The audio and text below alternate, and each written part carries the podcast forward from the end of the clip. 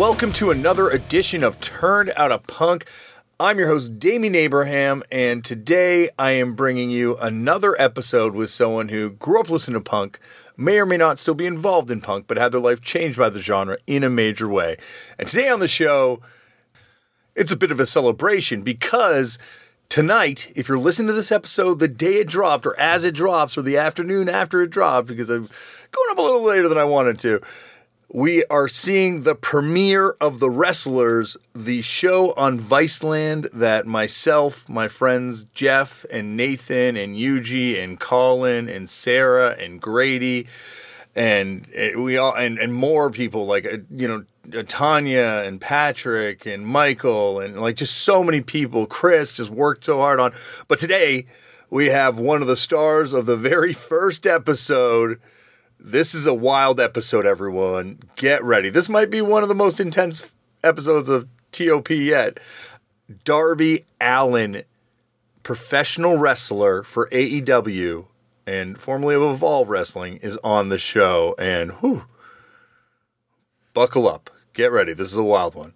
Uh, but first, if you want to get in touch with me, you can head over to Damian Abraham. Oh, no, no, that's not the right place. Sorry. You can find me at turned out a punk podcast at gmail.com. You can also follow me on various forms of social media at Left for Damian. If you'd like to support this podcast, the best way of doing that is by telling all of your friends, letting everyone out there know that you listen to this thing and you like what we do here. Also, you can support it by subscribing to it and rating it on your podcast platform of choice. Speaking of support, this show would not be possible without the kind, loving support of the fine folks at Vans. Vans came on board a while ago and said, "We like what you do, and we want you to keep doing it, and we don't want you to, uh, you know, do it out of your own pocket." And more than that, they also said, We do these parties called the House of Vans, and we want you to come to them and do podcasts and, and just ha- hang out. And, like I played them before in my band, but you know, I get to do this too. And my gosh, the House of Vans lineup for this summer in Chicago is ridiculous. We got friends of the show, Julien Baker and Converge, curating events there. There's also events curated by the Breeders, and it, it, look it up. House of Vans, Chicago. Look at that schedule. It is unreal. Hopefully, I'll be at a few of those. There's a bunch of those I'd like to go. Three I mentioned off the top of my head, but there's there's more. They are, yeah. So thank you, Vans, for the loving support of this podcast and, and you believing in this thing. You know, believing in me. You know, speaking of believing in me and supporting this podcast, thank you to my brother Tristan Abraham. You know, producer does this does a lot of shit for this thing. You know, really, really, thank you, Tristan. I, I really need to thank you for that. All right. Uh, I think that's oh, there's also a Patreon. Uh, patreon.com slash turned out a punk. I put up footnotes on there. I'm going to be doing more stuff as time uh, kind of permits now that the show is launched, and I really appreciate everyone on that Patreon thing so far. Um, you guys, uh, you people, sorry, are amazing, and yeah, that means a lot. So thank you for supporting the Patreon and making this thing possible. These people are making this thing free too, people. So you you owe them a debt as well. Well, you don't owe them, but I appreciate you. Appreciate, F. You know, let's move on. All right, today on the show, the culmination of a story arc that has existed on Turned Out of Punk for like years, years. The Wrestlers, the TV series that myself and uh, all the people I mentioned off the top worked on um, for a long time. The show that I was trying to make for years before that finally comes out tonight, and my gosh, does it start with a bang! So today on the podcast we have uh, 10 p.m. tonight on Viceland is when that show airs. By the way, so today on the podcast we have kind of one of the stars, one of the three stars of this episode, in addition to Fred Yehi and Austin Theory. Darby Allin. Darby Allin, of course, is the one who had to come on this podcast because he is a straight edge wrestler who took his first name from legendary vocalist of the Germs, Darby Crash, and his last name from infamous vocalist from the Murder Junkies and and all sorts of other incarnations of bands, GG Allin, and he is the embodiment of both of those people in a straight edge form in a wrestling context. Uh, this is a wild episode. This is an episode that you know if you if you were like myself when Jackass was on TV and you're thinking, I wonder what the effects of this are going to be on like the little kids that are watching this at the time. Well, guess what? Danger Ehren, former guest of the show, this is what you have to answer for, my friend. Darby Allin is without a doubt one of the wildest wrestlers I've ever seen. And after this podcast, one of the wildest guests we've ever had on this show. I'm not going to ramble on anymore. Please, please set your DVR, tell all your friends, throw a party tonight, treat it like it's, you know, uh, you know, Raw versus uh, versus um, Nitro back in the day tonight. Have a party and put on the show. The wrestlers, 10 p.m. on Viceland. But until that, sit back, relax, and enjoy. Darby Allin. Enjoy seems like a, I don't know, a little bit of a misdirection uh, on Turned Out a Punk. Darby, thank you so much for coming on the show, technically again. Yeah, the first time got fucked. The first time got fucked. My computer unfortunately did not record the first time, but now you are back again. I'm I'm honored to have you on because you know, I feel like even though you've only been on the show this time, I feel like I've interviewed you now so many times that I've just been waiting for a chance to do it properly for this podcast. Yeah, and I've been waiting myself to get some shit out there. Absolutely. Well, let's get that shit out there, shall we? I'm going to start this off, Darby, the way I start them all off, which is Darby, how'd you get into punk? Do you remember the first time you ever came across the genre? Yeah, skating downtown in Seattle, and then I saw a Circle Jerks poster on the telephone pole, and I was like, Circle Jerks. That looks cool. Like it just looked cool, like the poster and stuff like yeah, that. Yeah, yeah, absolutely. Uh, I was like, let's check that out. So I checked it out, and then that was like, you know, my first like punk rock show. But so what, what album would that have been on? Like when would that have been to see the Circle Jerks? How old was I? Yeah, like what what what year approximately? I'm just trying to place when in the 2008. career. 2008. Oh, that's awesome. So like that would have been like that time they got back together and I guess they did like maybe a year, a good year of touring before Keith broke up the band again. Um, but yeah, like what an incredible band. Like I don't know, I, have got such a soft spot because they're one of my first concerts too, even though they didn't show up when I went to see them. But what was that first show like? It was sick. Like the whole world like opened up right when I walked in there because there was like an element of danger, sketchiness, and just weird fucks. Like this dude like tried to like sneak a heroin needle in his shoe, and but security found it, and it was just like like, oh man, this is where I need to be. Like, this is exciting. You know, like, god damn. So, where you grew up in Seattle? Yeah. So, when growing up, were you like, you know, what kind of music were you into growing up? Was that your first concert you ever went to? Period. Actually, Turbonegro was my first concert. Really, you don't consider them a punk band? I do, but at the time, I really didn't think of it as punk rock. You know what I mean? Yeah, I just yeah. thought of it as like you know, like fucking like yeah, hang, you know. And I was like, fuck. I was like, I don't even know.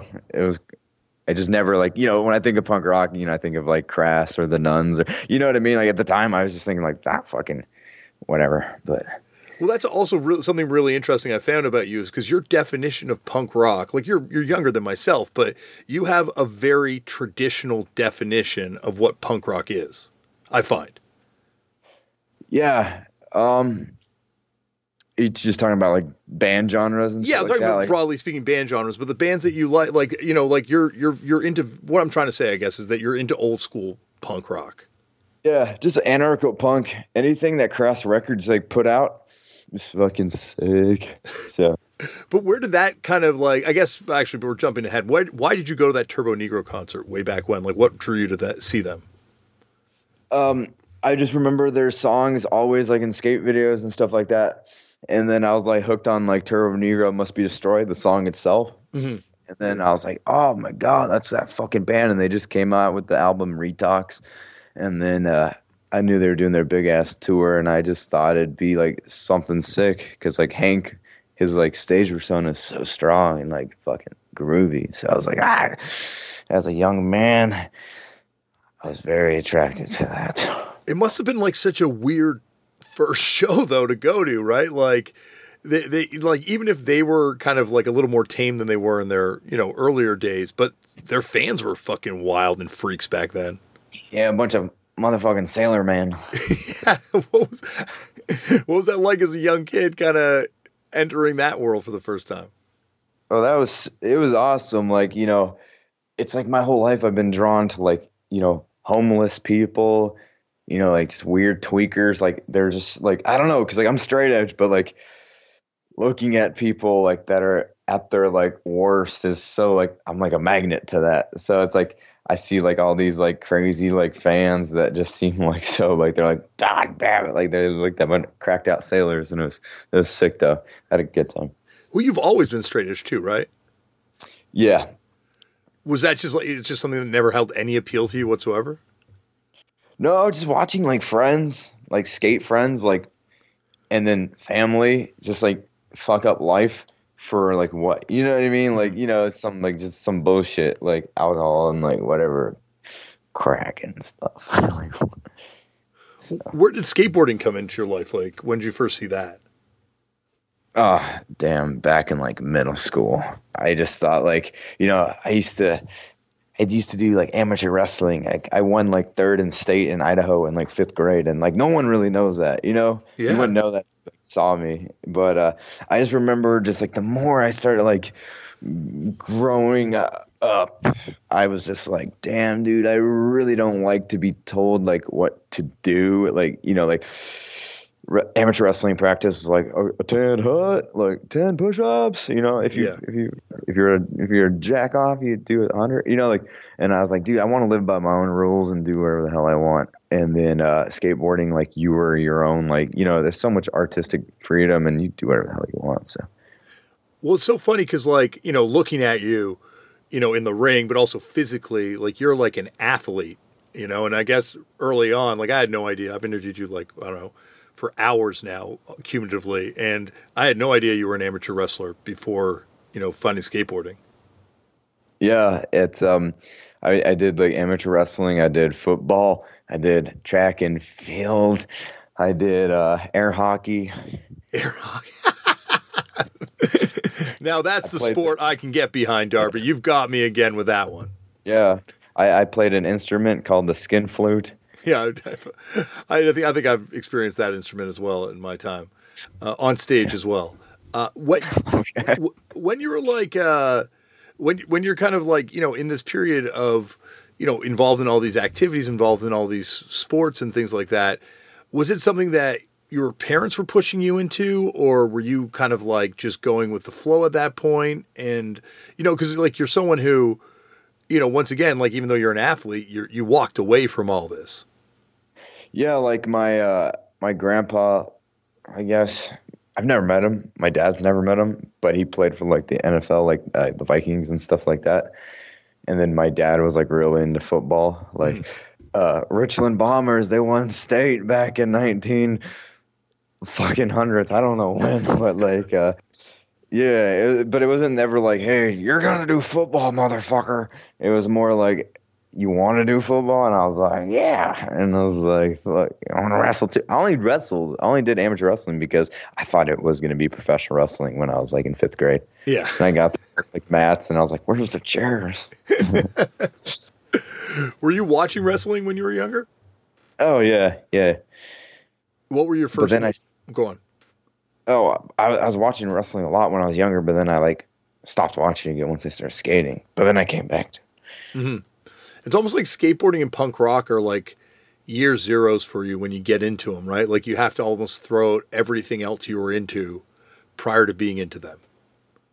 Yeah, it's uh, it's a weird thing, but I feel like the culture's so strong that you're like, damn man, I, you know, I wish I had this like forever, you know. Yeah. But uh, it's a weird, it's a weird thing. But it's also like, you know, it's so all consuming. Like I wonder if you got into like I don't know, I guess and maybe it's like that for all other genres too, but like when you get into them, there there's like you have to shed your other skin first. Yeah, it's it's like weird, and then you kind of forget what life was like before. You know, yeah. it's weird. It's like, damn. I was like that. I can't. I can. I cannot picture you as like a, like uh, you know, part of me saying this, but a jock. Yeah, yeah. Back in fifth grade, I wanted to be uh, like tan as fuck, and I lived in I, I, I lived in Idaho, so I, I grabbed like tanning lotion and I put it on and put my face in front of a heater for like hours. and then I was all like, "Damn, dude, I look fucking like a." I was red as fuck. I don't know. I just I thought I was like Laguna Beach, Darby. You know. it's funny because like, you know, uh, you know, you're doing this obviously to get a tan, but it also kind of sets the tone for your like pre wrestling life, which we're going to get into, I'm sure, but like doing all these sort of extreme stunts. Yeah. You know, yeah. Extreme tanning at a young age. yeah. I just, I lived, like, at the time, like I said, I lived in Idaho and it was like fucking snowy as hell all the time. And I was like, dude, I felt like I looked like a damn Twilight vampire. what was it like going from Idaho to uh, Seattle, Washington? Like just as as like a change in perspective.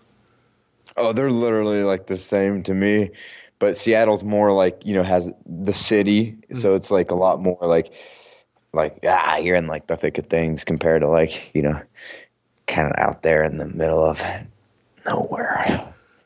Like what were the what was some of the stuff that you were kind of like you know into while you were skateboarding? Like obviously you're getting into these bands that you're seeing in these videos, but like you know, were you watching? Was Jackass on TV at this point too? Yeah, it was on actually earlier when I was like in like first grade or something. Oh, really? Yeah. Oh man, you are much younger than me. Oh my god. were you watching? No, it, it, was. Sorry, go on. Oh yeah, that that shit was on. Yeah, I was I was watching all everything like, you know, and then uh, I felt like if I could make a living being an asshole or just being like having like weird ass adventures go on and if you can get paid for that that's like the ultimate dream. Like all my friends like they're like i'm gonna grow up and be an uh, accountant at wells fargo. And i'm like yo fuck that. So. It's awesome because like Danger Ehren was on the podcast a, a couple months ago and on on his episode he, you know like he's talking about getting into jackass but it, it's amazing to see that you're like the generation of people that grew up seeing it and then took that influence and applied it to something else completely different. Like, obviously, what you're doing now is a lot more, you know, skill orientated than Jackass stuff was. But like the just the extreme nature of what you do, it's obvious like that has somehow influenced the the way you approach wrestling. Yeah, wrestling in life in general, like, had a lot of like just crazy, like pranks and stunts that I've done, like, and I still do. And uh, I don't know. I just think that that lifestyle, it's it's so entertaining to just see what kind of debauchery you can get yourselves into. We've jumped way ahead. I got to go way back. So after you go to this Circle Jerk show, uh, where did you kind of go from there? Like you know, as you said, you had this whole new world opened up to you that night. Where was your next kind of move? Damn, just um, pretty much getting into like who started punk rock, and I was obsessed with like documentaries, like you know the Filth and the Fury, and then like the Ramones documentary, End of the Century, and then like just a bunch of like those things, and I was like, oh, this is like crazy. I just want to see where it came from, you know what I mean? And then and then the other things like prior, like Iggy Pop and shit. But uh, from there, it just like took over my life, and I was like, you know, full blown on board with like everything. And then then you start discovering like all these other like bands that, you know, that were better to me than the Sex Pistols or the Ramones, you know, and I sound I know that sounds crazy, but like uh like, you know, for example, like, you know, the nuns and stuff like that. I've always like thought that was like one of the best punk bands there is. Mm-hmm. But uh um yeah. Would you just went sorry, where would, would you have seen them in like Decline of Western Civilization? I guess for the first time. Who the nuns? Yeah. No, no. I'm actually like when they open uh, open up for the Sex Pistols last gig. Oh yeah, that footage. There's there's footage of that. I've never watched that video. I got to see that. Yeah, they play uh, like all their songs, like "Lazy." I remember like "Lazy" was the first like song I heard, and I was like, "Oh, this is fucking awesome!" Damn. where were you discovering music at this point? Like, where are you finding out about these bands or accessing this stuff? Right? Were you going to record stores or on the internet or? Uh, skate friends and stuff like that. Uh, friends, and there was always like shows. Like I, you know, whatever show would be in town, if I knew it was a punk show, no matter who was playing, I didn't know who the band was, I would go and you would just learn who they are. And that's like a big thing with like say subhumans and uh, all that, you know, stuff like that. So I would see I saw them when I was like really young, like not soon after Circle Jerks, and I was like, damn, like this is this is crazy. So mm-hmm. they're an amazing band. Yeah, and then like you know like leftover crack and all that stuff was awesome too. So what were yeah? What were some of the local bands happening around that time, or local bands you were into? There wasn't too much local bands in Seattle at the time that you know I like. You know what I mean? Like mm-hmm. that, like anything kind of like there. I've God, I can't even remember. Like I know there was like one band that always open up for everybody, and then they'd pay, bring like pig guts to the show, and then people would mosh. Pig. I can't remember the fucking name. Like literal pig's guts? Yeah. They just and dump it on the, the, floor? Yeah, they, they, uh, and by the time the main band would come up, you know, like the whole place would be either s- smelling like Pig ass or yeah, and then it would just be like slippery as hell, you know. So that's insane. What did the band sound like? Uh, God, they they sounded kind of like U.S. bombs why would you book them more than once? like, like because I think I think they were they did it in secret. Like they had like a plant in the audience sneak the pig guts in, so they'd constantly be like, "Oh, it wasn't us. It was." it was just some know, random dude again. Damn Henry's fucking sneaking in. uh, it's like, okay, you guys can play again, but you promise you're not going to bring the pig guts, right? Yeah, we promise. Tee hee hee hee. uh, so, what were the shows like that you were going to at that time? Like you mentioned, you know, that first circle jerk show, seeing someone try and, and bring a hypodermic needle in. Like, was it was it like a younger crowd? Is it like an older crowd, or? It was older for sure. Yeah, I always remembered being like the youngest person in the audience for like ever, and then it was, you know, and it's like it was it was sick though you know what i mean but and there's a lot of shows like uh, we'd go to that were like 21 and over but i was only like 13 14 at the time. So like there was a bunch of kids outside that weren't 18 and couldn't get in. So like i remember the germs like when shane west was like the lead singer he actually came outside and like played for all of us and we had a mosh pit in the street and like there's like getting in front of traffic and shit and I was like yeah he's like yeah fuck these over you know over age shows like everyone should be in here. So it was sick of Mr. Shane to do that. That's awesome he's the reason I got a germs burn my germs burn comes from him lineage wise so uh, I owe him that for life you owe him a mosh pit I owe him a germs burn yeah uh, and so at this point, like you know, you're you're finding this music, but like the stuff you're into, like as you kind of said earlier, like this is like the opposite of of straight edge in a lot of yeah. ways, right? Like, was were you already familiar with that term? Like, obviously, you identified with being drug free for for a lot of reasons larger than just music and stuff. But like, were you aware of straight edge punk or like at that time? Yeah, I always heard of Minor Threat and like H two O and all that stuff. Yeah, yeah, so I was always like into it, but um, yeah, it's kind of, you know, I kind of like it when um, like I was saying earlier, when someone's like singing about being at their like roads end, like you know, like GG Allin's like country stuff is like my favorite. It's just like, I think that's the first time anyone has said that ever.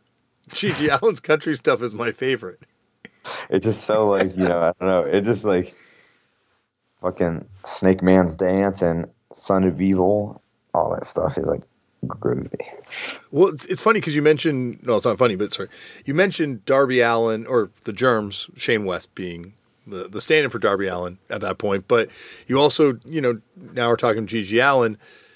Your namesakes couldn't be further from who you. Well, I know. I guess you are kind of you know not saying you're crazy or anything, but you are a pretty wild human being when it comes to other antics that don't involve self-destruction from drugs and alcohol. But but yet you are like the opposite of, you know, Darby Allin and GG Allin being two people that both died of drug overdoses. Yeah, and um, in a way, I planned that. You know what I mean? Mhm. But uh, I just thought, like, damn, like these people's characteristics were so damn strong. You know, and they're like legend is like so like they're you know is so strong. Like I went to the Museum of Death in Los Angeles like the other day, and they had that whole shrine of G.G. Allin's like clothes, like the leather jacket and the skirt he was wearing when he died, like on a mannequin in there. And I was like, oh my god, like they got this whole a whole room dedicated to him, and I was just like. And then all his interviews and all that shit, I was like, dude, like this shit is so strong. Like, it's like even if you don't like it, you're kind of like sucked into it. You know what I mean? So, Yeah, you're right. Like uh, there's a revulsion to it as much as there's an attraction to it. yeah, yeah. So.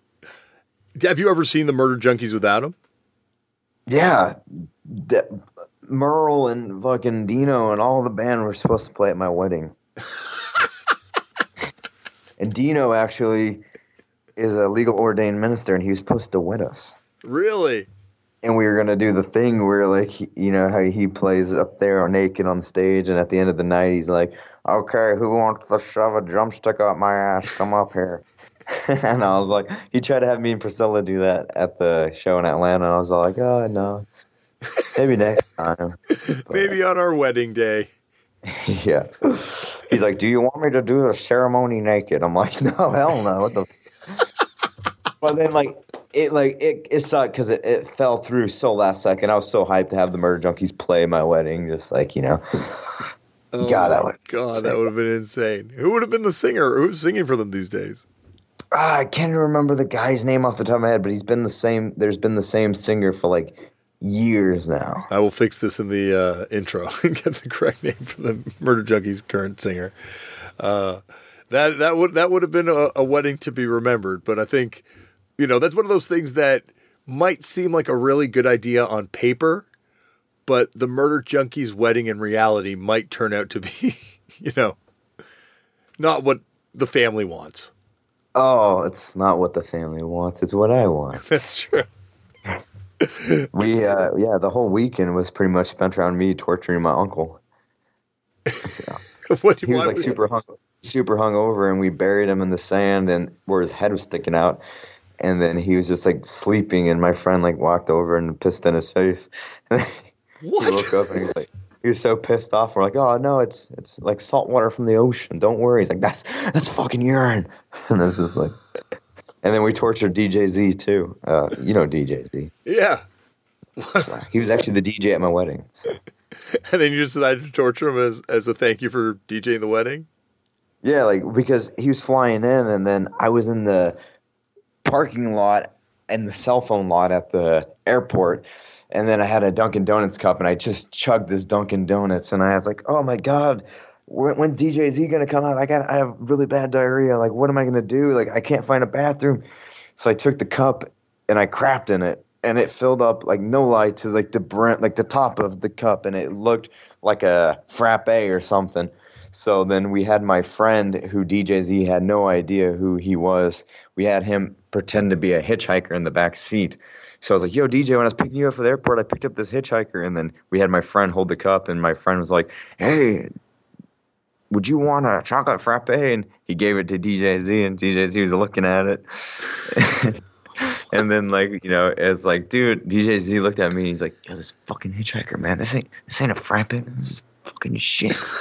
And then uh, and I, and then the, we had he just acted like a sketchy ass hitchhiker in the back, and then DJ Z was about to vomit. So I always I always like to tell that story because Uh, I've I, I gotta say, being your friend, Darby, is a very intense experience sometimes, right? Like I've seen you also mace a friend at, at point blank range, you know. So, you know, yeah yeah I remember yeah when we we maced that one friend of mine in the skate at the skate ramp. It was, it was a good time.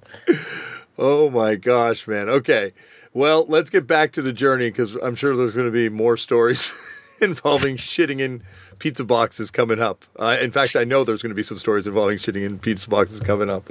Uh, where did you where where did your kind of uh, love of film start? You know, you mentioned these documentaries. I know you make film, and I know that is something that's a huge influence on you. When did that start for you? God, when I was like little, I just had this like uh, this like weird 80s like VHS like camera that I would always film like short skits with with like my friends in the neighborhood and stuff. And then uh, I was obsessed with it and I always make these crazy like acting movies back in high school. And then like I actually um I went to film school. I think I told you that at one part in our Yeah. I don't think you've told, Yeah. we haven't talked about it on this interview though, so we should. Uh, but like, yeah, like so you, you you went to film school eventually, right? Yeah, it it was like I I ended up dropping out because they didn't let me be me, and I was pissed because I moved to Arizona to go to film school, and I was like, okay, like why is there rules, you know, at film school right now? You know, we're all of age, we can all like create whatever the hell we want to create, but uh, yeah, I uh, I we had this project where you had to film like he had one day to film it and it had to be filmed on the school campus. And then so i wrote the script and we were filming it where i was a janitor and i kept losing my job all the time. And then my roommate was like if you lose one more job you're kicked out of this fucking apartment. So i came i went to work and i was in the script it was me working at uh, like a plastic surgery hospital. So there was this doctor who was doing breast implants, and I guess one of the uh, boobs escaped the laboratory. And then uh, I uh, went to the this like shop to get one of these like inflatable boobies called like booby dodgeball, but it was like a boob that you play dodgeball with. So that was like the evil villain in the movie. So I'm I'm cleaning I'm cleaning the bathroom as the janitor. I walk in and then we smeared like a bunch of fake shit all over the school bathroom and then in the on the mirror and fake doo doo. We wrote like leave now. And then I was like as the character the janitor was like fuck this I'm gone. And then I remembered my friend telling me if you lose another job you're kicked out of here. And I was like fuck this I got to clean this bathroom. I can't leave. You can't afford to get fired. So I walked in there and then I see the the the boob floating in the toilet and then it sh- jumps out at me and then I get knocked my head falls in the toilet but as we were filming this my teacher came in and then she's like, "What the hell did you do to this bathroom?" And she's like, and she sees the boob like just floating around the toilet. She's like, "What is that? You can't do that here." You know, I was like, I was like, "Come on, what do you mean?" You know what I mean? And she's like, "No, like clean. You you can't do that. This is inappropriate." I'm like, "But we're like, you know, in college. I'm like, what the hell?" so it's a funny story because like the same day I got the chest tattoo that says "Nothing's over till you're underground." Is I was covered in fake shit from filming that. And I had no time to like shower, so I showed up to the tattoo parlor with like fake shit, like corn and all this stuff like stuck on me. It was like covered, and he's like, "Yo, what the? You can't sit in my chair like that." And I was like, "Oh, it's cool. It's fake. Like I would come with real shit on me." Don't worry." And it was fake though, right?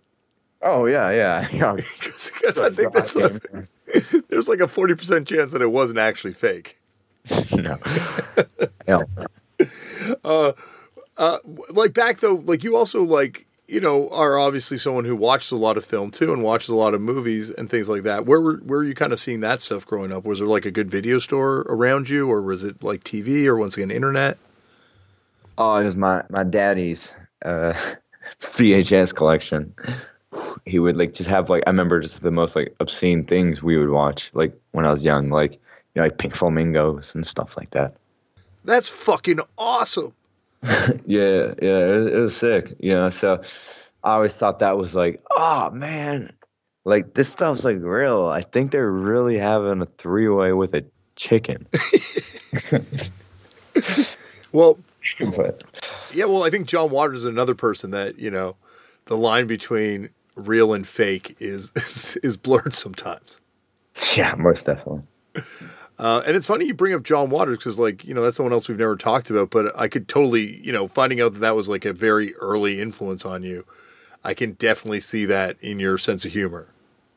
Yeah, I just like uh, you got your Hollywood movies, which are lovely, you know, but uh, they got the Hollywood movies where like, you know, they have fake props. But I always like John Waters because it was like real. You know what I mean? Like, Yeah. and it was it's kind of you know a lot like Jackass. You like obviously it's like all it's all real, and I always thought like, oh, that's sick. Mm-hmm. So my new movie that I'm directing and that I'm gonna like try to enter in some film festivals, like a lot of it's real. You know what I mean? Like so.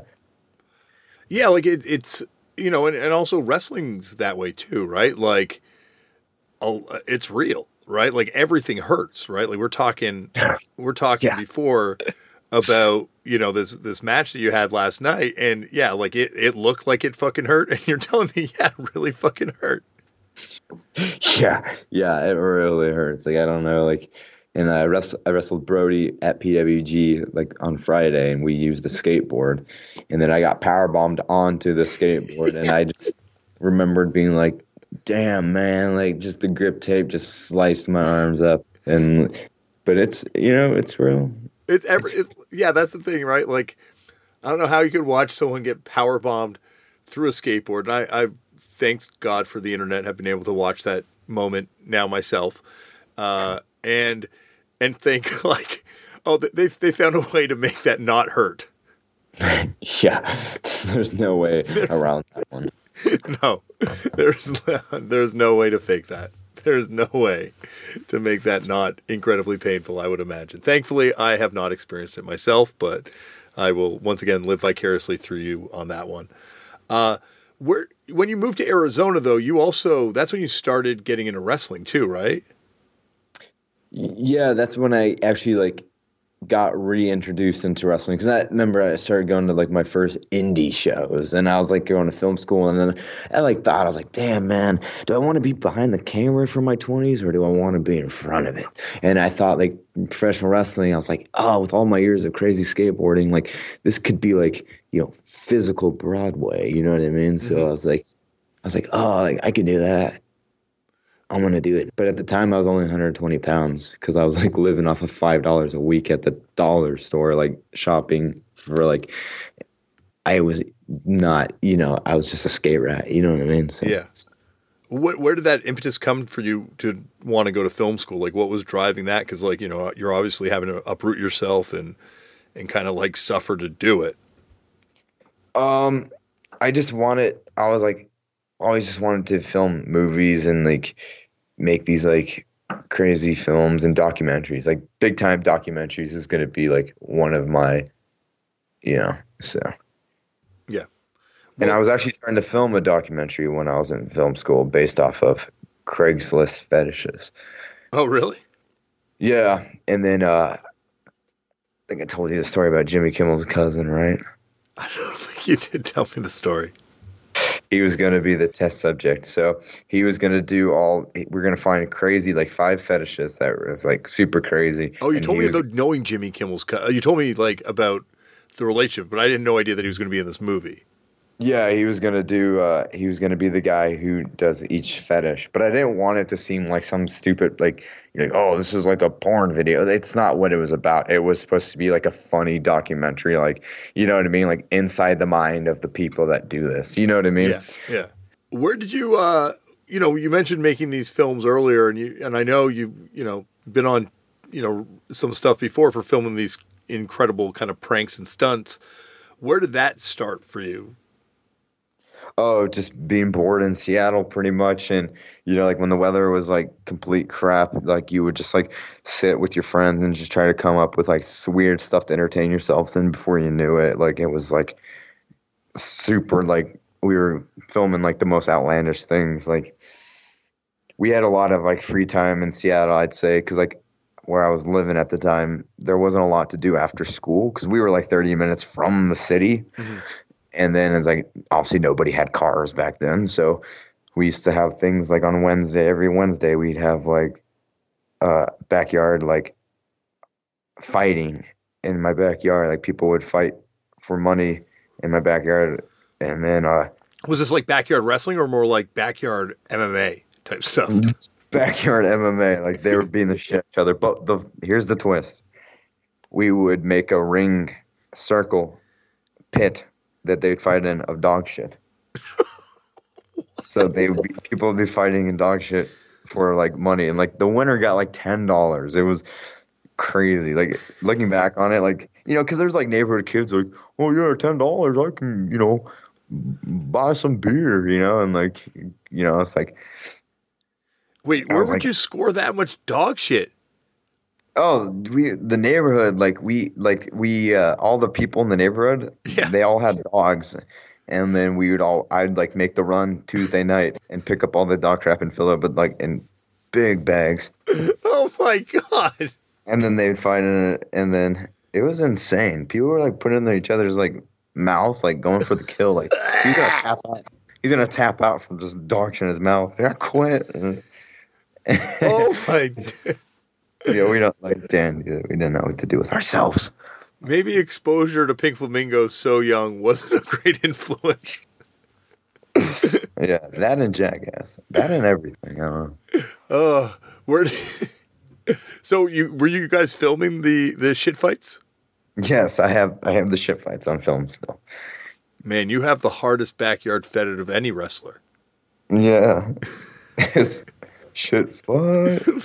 It's like a Me shit. and uh, Ethan, me and Ethan Page's blow off match, the one where I broke my elbow. I was actually trying to have a shit fight. That was one of the that was one of the things that you wanted to do. Yeah, who needs a last man standing match when you have a shit fight? I think that is. I think you versus him is one of my favorite pairings I've ever seen in wrestling.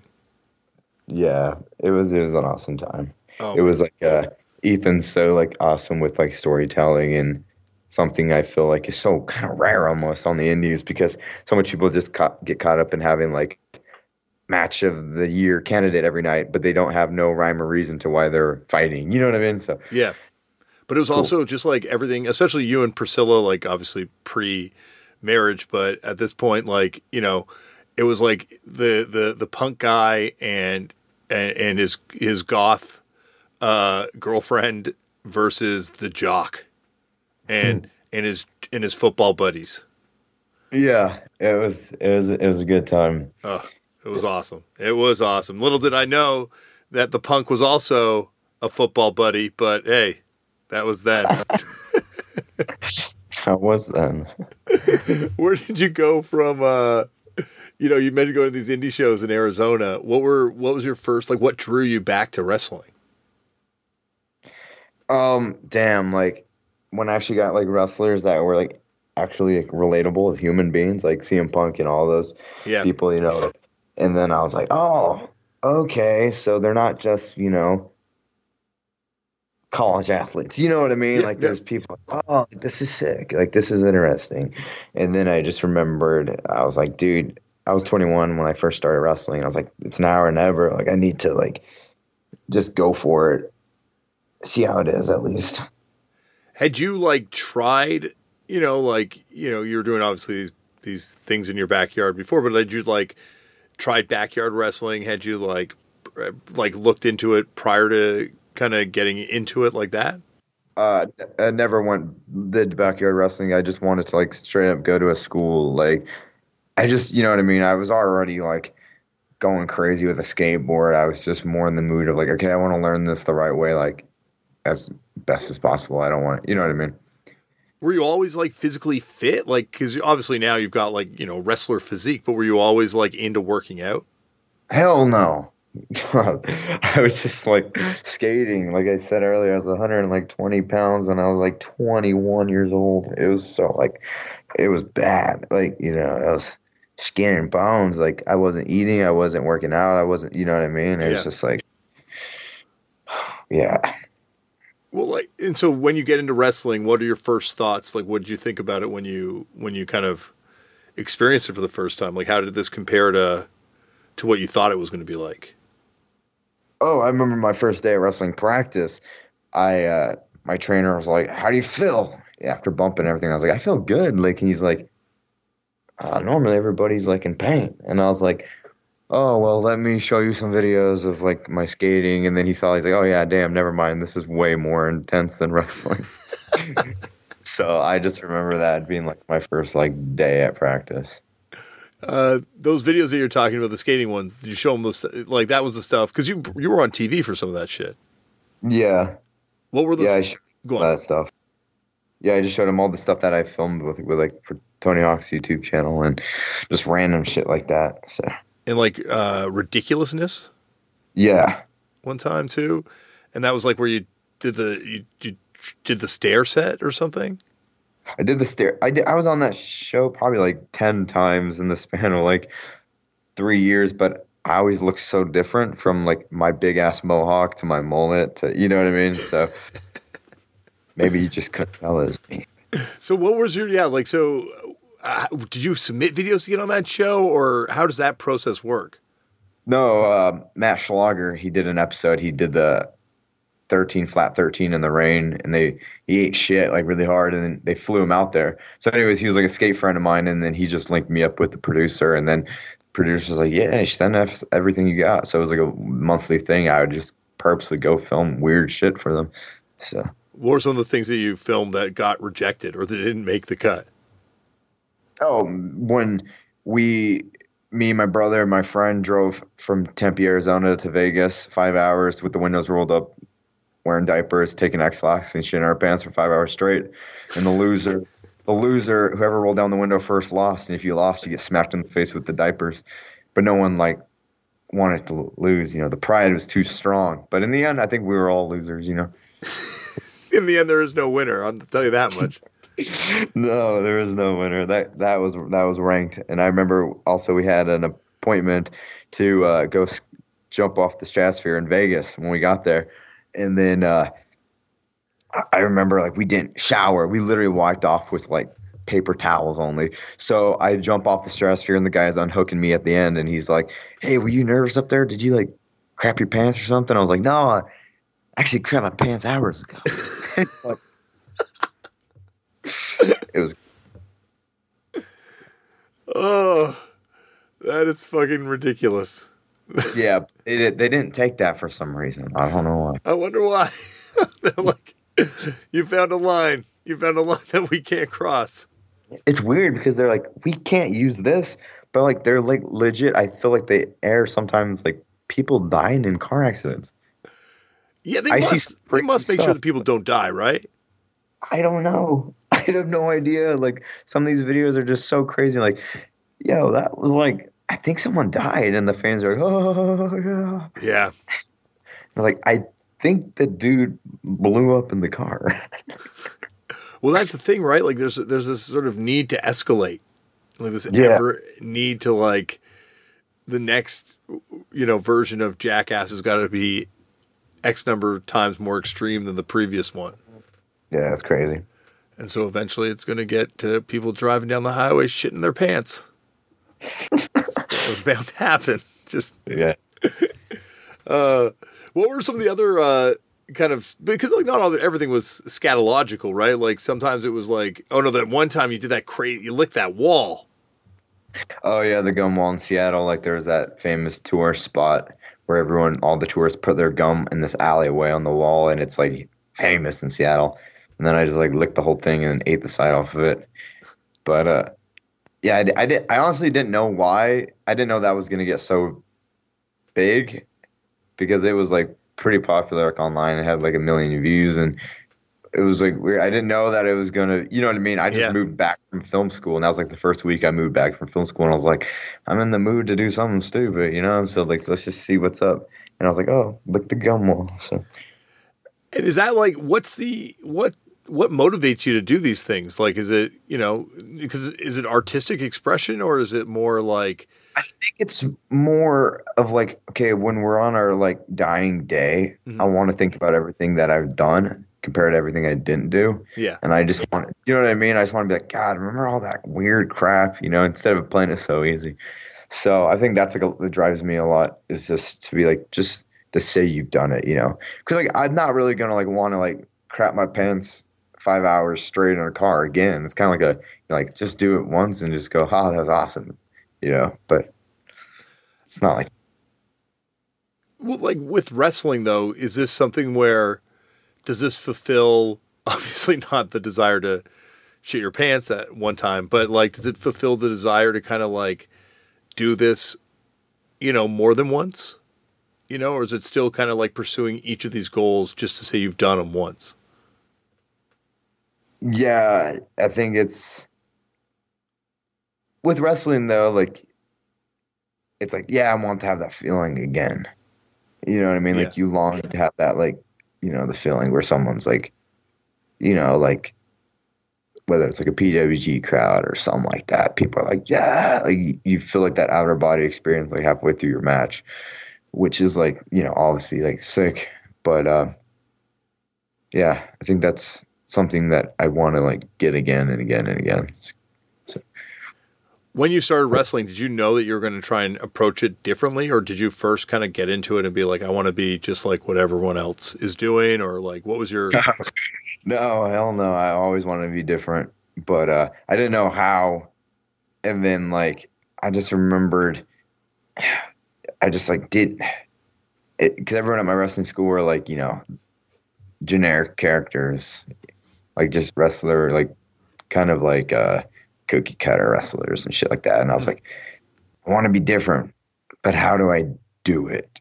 And then you know, so I was like.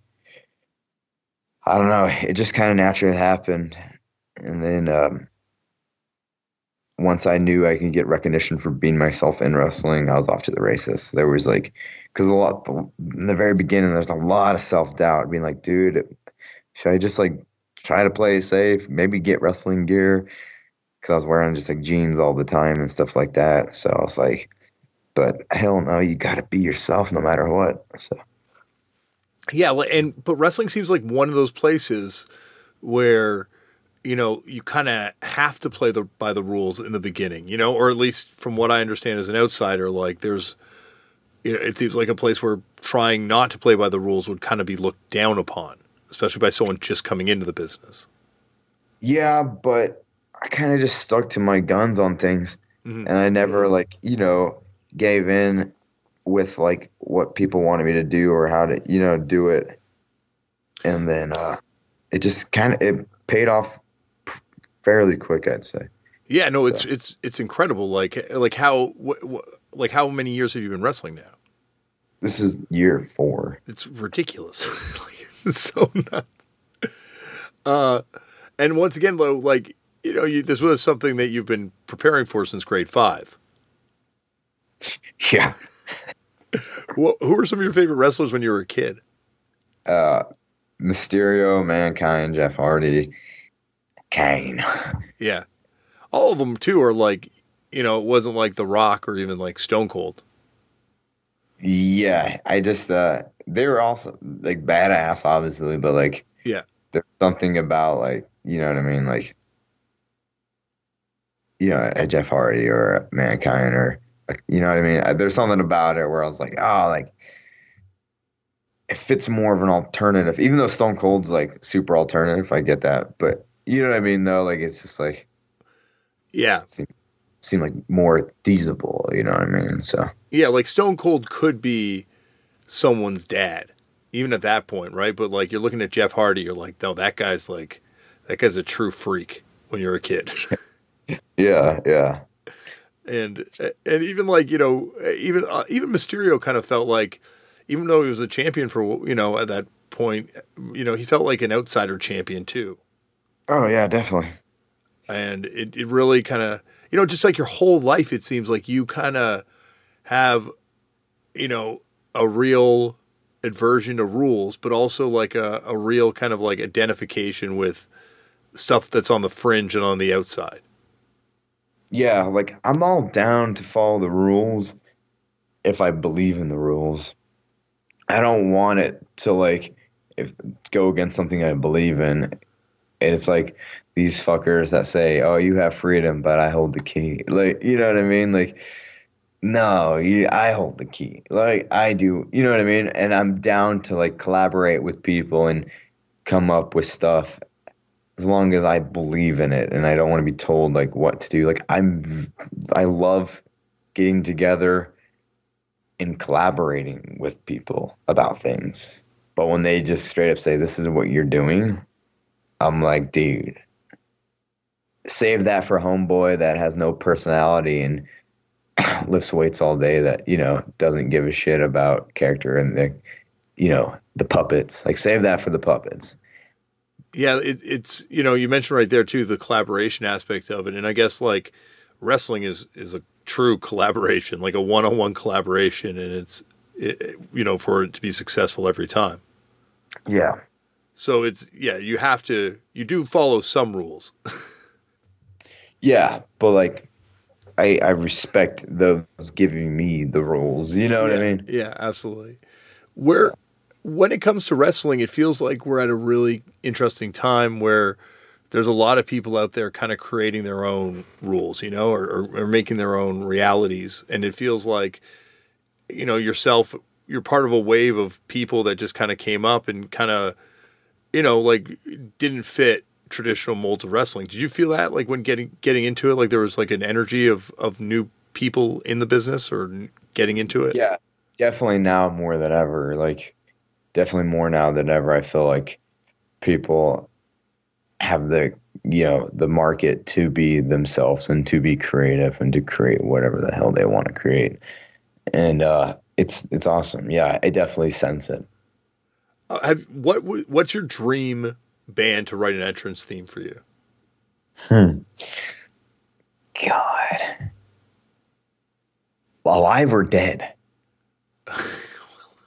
Well, let's go dead first. Okay dead first. Um. God, I don't even know. That's such a tricky question. Uh, like, because I don't pressure's on. Yeah, like it's it's like you want something that's like catchy and atmospheric. You know, like it might not be your favorite band. I don't know, man. Like right now, like I'm coming out to like "Walking the Beat" by the Nuns, mm-hmm. and I just feel like that that just works. You know, I, I don't know. You know what I mean? So yeah, no, I, I get it. I totally get it. And I, you probably, being a wrestler, don't play this game as much as people that aren't wrestlers play that game. So I've got I got answers yeah. prepared for days if you need to ever ask me Maybe that question. What am I using? Uh, Rudimentary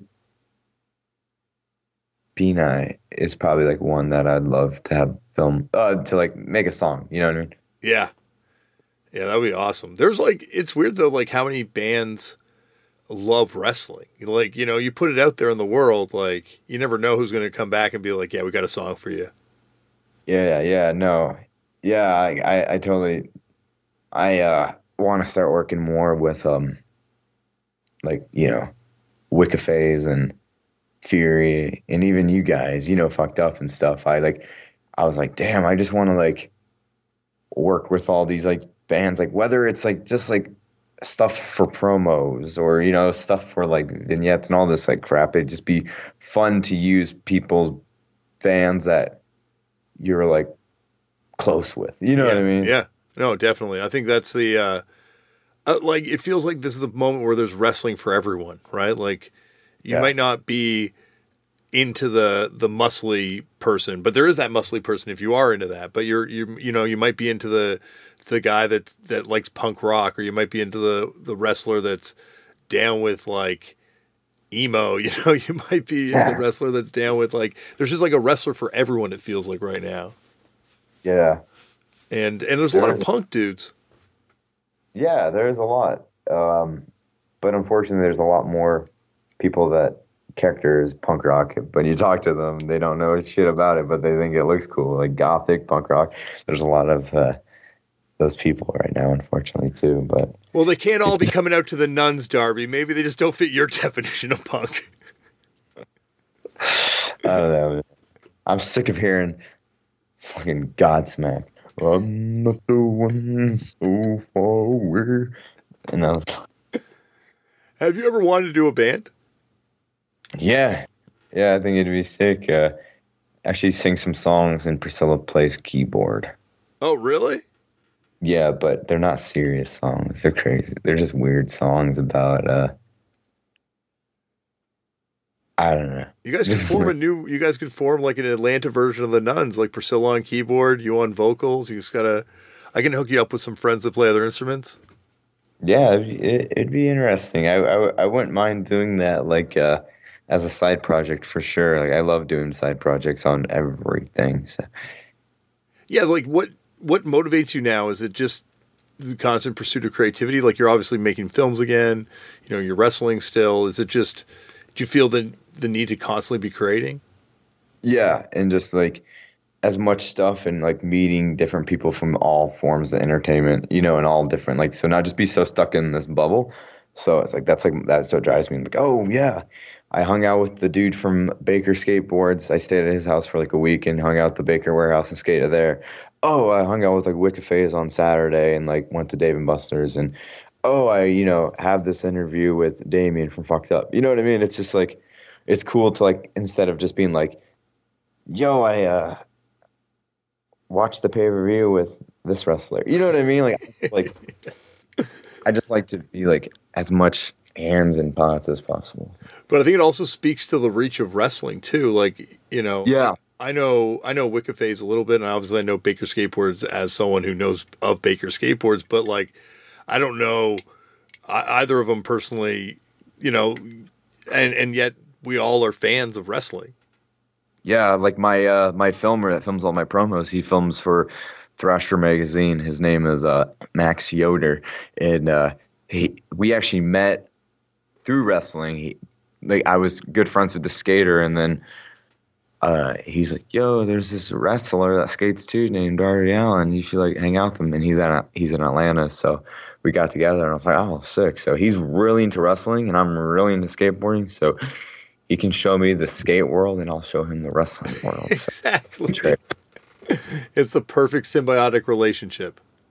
Yeah, you it's know awesome. and it's also just like it's it just that's why i love you know wrestling is because you can find you know it's the only thing that you know around the world it goes around the world like there's you know i've, I've been around the world and i didn't see punk in all the places that i saw wrestling that's for sure Yeah, yeah, like dude, man, I can't remember the last time I saw someone with like a big ass mohawk and a studded jacket. And I was in Los Angeles all week, and I still didn't see nobody. It's like it seems like so like hard, you know, weird like to come across like someone who's like you know looks like your average punk rocker, but it's just like it's I don't see it as much as you know you would think.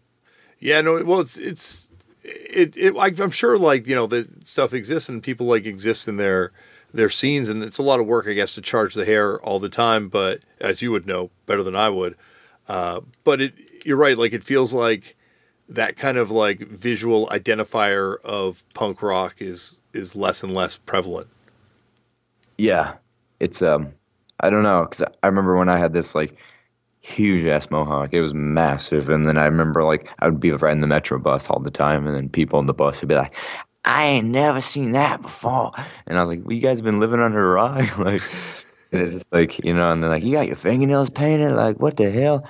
And these, granted, these people saying this to me have their face tattooed and they're like, I've never seen anyone with their fingernail painted. And I'm like, dude, it looks like you've seen a thing or two and you have. well you know maybe we're the we're you know that was pre fashion face tattoo too i would imagine so i think now people with face tattoos have probably seen charged hair a little more prevalently yeah, this was, you know, last year. So. oh I it was don't last year you had a mohawk last year. No, this is when I had uh, just my fingernails painted. Oh yeah, yeah, yeah, yeah. Um, you definitely, uh, as you say, have had some extreme haircuts over the years. Yeah. Some by accident, some by choice. Uh, well, Darby, I would love to have you on for a part two at some time, and I think we're both going to be in Las Vegas maybe at the same time. So, would you like to come on a part two at some point? Punk rock bowling, baby. I know, I know. I'm going to. Uh, well, I, I don't know. I don't know if I could take another chop to the chest from you on stage, but I'll, I'll bring you out on stage and raise your hand victoriously. That sounds good. That'd be awesome. Awesome, Yeah. man. Thanks for coming on the show. Hell yeah, man.